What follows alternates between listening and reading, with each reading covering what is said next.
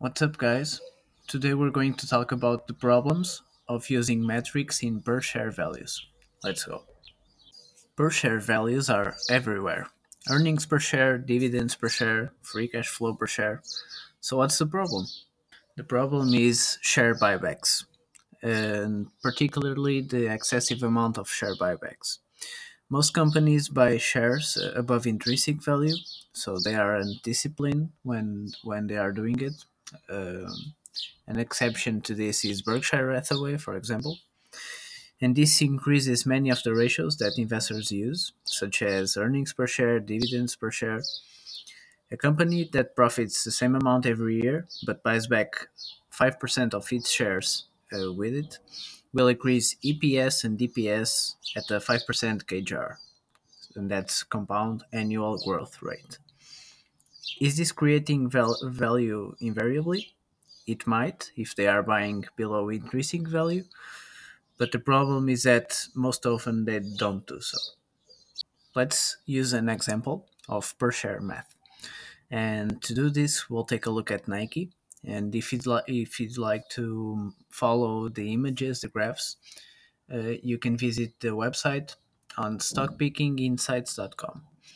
On these graphs, you will see historic data, and that historic data contains three year average net income over the last uh, 14 years, three year uh, repur- repurchase of common stock, so stock buybacks, and the EV multiple uh, softened because the denominator is three year average net income.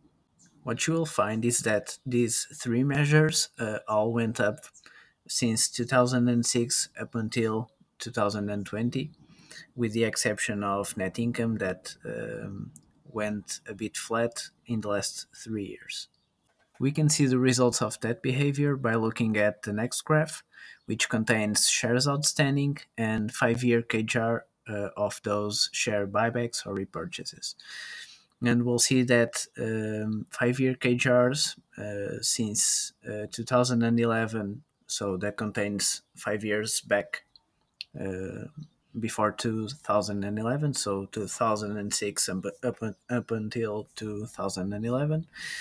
And uh, those five year CAGRs uh, are around 1.5 to 2%, and that means that they bought back 1.5 to 2% uh, of their shares uh, every year if you consider uh, on the performance over a period of five years.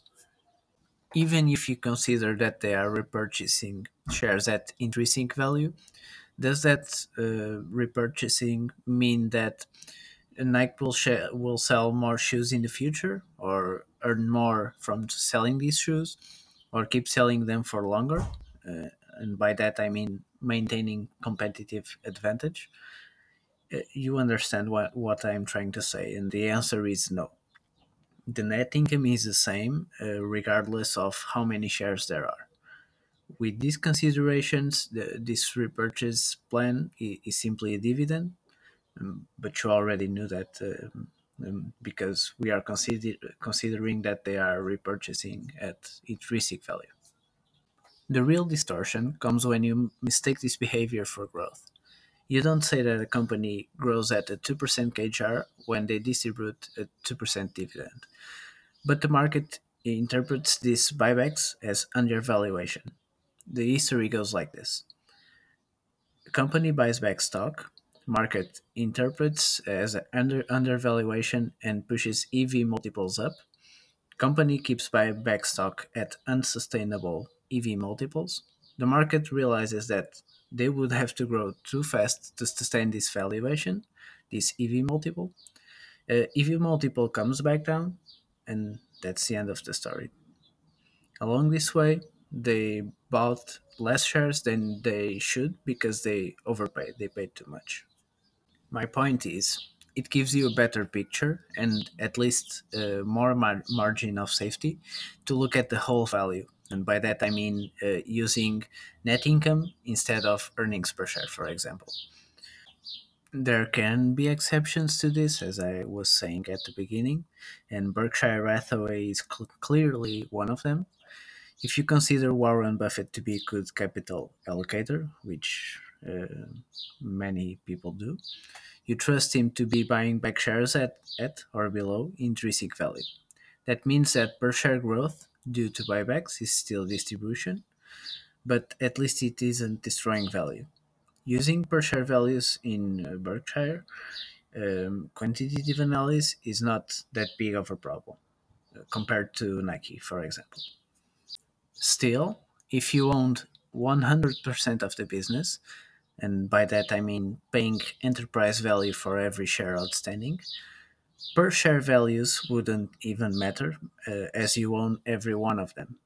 Also, buying back shares w- wouldn't even be a capital allocation option, and if the company was private, I mean.